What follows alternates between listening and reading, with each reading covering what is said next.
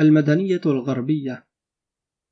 سأودع في هذه النظرة الخيال والشعر. وداع من يعلم أن الأمر أعظم شأنا وأجل خطرا من أن يعبث فيه العابث بأمثال هذه الطرائف التي هي بالهزل أشبه منها بالجد والتي إنما يلهو بها الكاتب في مواطن فراغه ولعبه لا في موطن جده وعمله.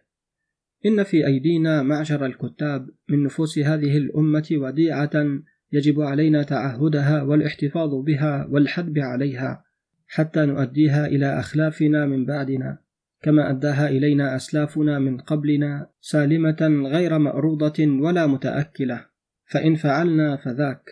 أو لا فرحمة الله على الصدق والوفاء وسلام على الكتاب الأمناء. الأمة المصرية أمة مسلمة شرقية. فيجب أن يبقى لها دينها وشرقيتها ما جرى نيلها في أرضها وذهبت أهرامها في سمائها حتى تبدل الأرض غير الأرض والسماوات. إن خطوة واحدة يخطوها المصري إلى الغرب تدني إليه أجله وتدنيه من مهوى سحيق يقبر فيه قبرا لا حياة له من بعده إلى يوم يبعثون. لا يستطيع المصري وهو ذلك الضعيف المستسلم أن يكون من المدنية الغربية إن داناها إلا كالغربال من دقيق الخبز يمسك خشاره ويفلت لبانه أو الراووق من الخمر يحتفظ بعقاره ويستهين برحيقه فخير له أن يتجنبها وأن يفر منها فرار السليم من الأجرب. يريد المصري أن يقلد الغربي في نشاطه وخفته فلا ينشط إلا في غدوته وروحته وقعدته وقومته. فإذا جد الجد وأراد نفسه أن يعمل عملا من الأعمال المحتاجة إلى قليل من الصبر والجلد دب الملل إلى نفسه دبيب الصهباء في الأعضاء والكرى بين أهداب الجفون. يريد أن يقلده في رفاهيته ونعمته فلا يفهم منهما إلا أن الأولى التأنث في الحركات والثانية الاختلاف إلى الحانات. يريد أن يقلده في الوطنية فلا يأخذ منها إلا نعيقها ونعيبها وضجيجها وصفيرها. فإذا قيل له هذه المقدمات فأين النتائج؟ أسلم رجليه إلى الرياح الأربع واستنى في فراره استنان المهر الأرن. فإذا سمع صفير الصافر مات وجلا وإذا رأى غير شيء ظنه رجلا. يريد أن يقلده في السياحة فلا يزال يترقب فصل الصيف ترقب الأرض الميتة فصل الربيع. حتى إذا حان حينه طار إلى مدن أوروبا طيران حمام الزاجل لا يبصر شيئا مما حوله ولا يلوي على شيء مما وراءه حتى يقع على مجامع اللهو ومكامن الفجور وملاعب القمار. وهناك يبذل من عقله وماله ما لا يعود من بعده فقير الرأس والجيب. لا يملك من الأول ما يقوده إلى طريق السفينة التي تحمله في أوبته ولا من الثاني أكثر من الجعالة التي يجتعلها منه صاحب الجريدة ليكتب له بين حوادث صحيفته حادثة عودته مشاة بجمل الإجلال والاحترام مطرزة بوشائع الإكرام والإعظام.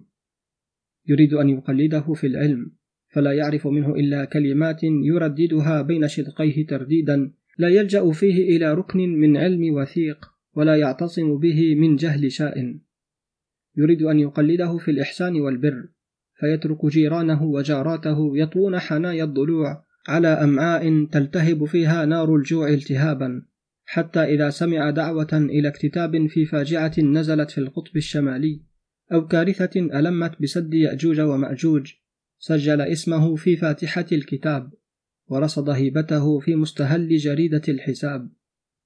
يريد أن يقلده في تعليم المرأة وتربيتها فيقنعه من علمها مقالة تكتيبها في جريدة أو خطبة تخطبها في محفل. ومن تربيتها التفنن في الأزياء والمقدرة على سحر النفوس واستلاب الألباب. هذا شأنه في الفضائل الغربية. يأخذها صورة مشوهة وقضية معكوسة لا يعرف لها مغزا ولا ينتحي بها مقصدا ولا يذهب فيها إلى مذهب. أما شأنه في رذائلها فإنه أقدر الناس على أخذها كما هي فينتحر كما ينتحر الغربي ويلحد كما يلحد ويستهتر في الفسوق استهتاره ويترسم في الفجور آثاره. إن في المصريين عيوبا جمة في أخلاقهم وطباعهم ومذاهبهم وعاداتهم فإن كان لا بد من الدعوة إلى إصلاحها فلندعو إلى ذلك باسم المدنية الشرقية لا باسم المدنية الغربية. إن دعوناهم إلى الحضارة فلنضرب مثلا بحضارة بغداد وقرطبة وثيبة وفينيقيا لا بباريس وروما وسويسرا ونيويورك.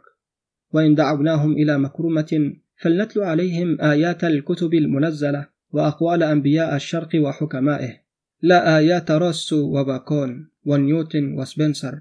وإن دعوناهم إلى حرب ففي تاريخ خالد بن الوليد وسعد بن أبي وقاص وموسى بن نصير. وصلاح الدين ما يغنينا عن تاريخ نابليون وويلنجتون وواشنطن ونيلسون وبلوخر. وفي وقائع القادسية وعمورية وإفريقية والحروب الصليبية ما يغنينا عن وقائع واترلو وترافلغار وأوسترليتز والسبعين. إن عارا على التاريخ المصري أن يعرف المسلم الشرقي في مصر من تاريخ بونابرت ما لا يعرف من تاريخ عمرو بن العاص. ويحفظ من تاريخ الجمهورية الفرنسية ما لا يحفظ من تاريخ الرسالة المحمدية. ومن مبادئ ديكارت وأبحاث داروين ما لا يحفظ من حكم الغزالي وأبحاث ابن رشد. ويروي من الشعر لشكسبير وهوغو ما لا يروي للمتنبي والمعري. لا مانع من أن يعرب لنا المعربون المفيد النافع من مؤلفات علماء الغرب والجيد الممتع من أدب كتابهم وشعرائهم. على أن ننظر إليه نظرة الباحث المنتقد لا الضعيف المستسلم. فلا نأخذ كل قضية علمية قضية مسلمة ولا نطرب لكل معنى أدبي طربا متدفعا ولا مانع من أن ينقل إلينا الناقلون شيئا من عادات الغربيين ومصطلحاتهم في مدنيتهم. على أن ننظر إليه نظر من يريد التبسط في العلم بشؤون العالم والتوسع في التجربة والاختبار. لا على أن نتقلدها وننتحلها ونتخذها قاعدتنا في استحسان ما نستحسن من شؤوننا واستهجان ما نستهجن من عاداتنا. وبعد فليعلم كتاب هذه الأمة وقادتها أنه ليس في عادات الغربيين وأخلاقهم الشخصية الخاصة بهم ما نحسدهم عليه كثيرا فلا يخدع أمتهم عن نفسها ولا يفسد عليها دينها وشرقيتها. ولا يزين لها هذه المدنية الغربية تزيينا يرزأها في استقلالها النفسي بعدما رزأتها السياسة في استقلالها الشخصي. من كتاب النظرات لمصطفى لطفي المنفلوطي. عزيزي متابع قناة كتب وروايات عبد الباري الطشاني. الآن يمكنك دعمنا للاستمرار في تقديم المزيد ولتحسين جودة المحتوى سواء على بيبال أو يمكنك الاشتراك معنا على منصة باتريون التي نشارك فيها معك محتوى حصريا. كما لا تنسى متابعتنا على منصات التواصل الاجتماعي. وللاستماع للكتب مباشرة تابع البودكاست الخاص بنا. ستجد كل الروابط بالوصف بالأسفل.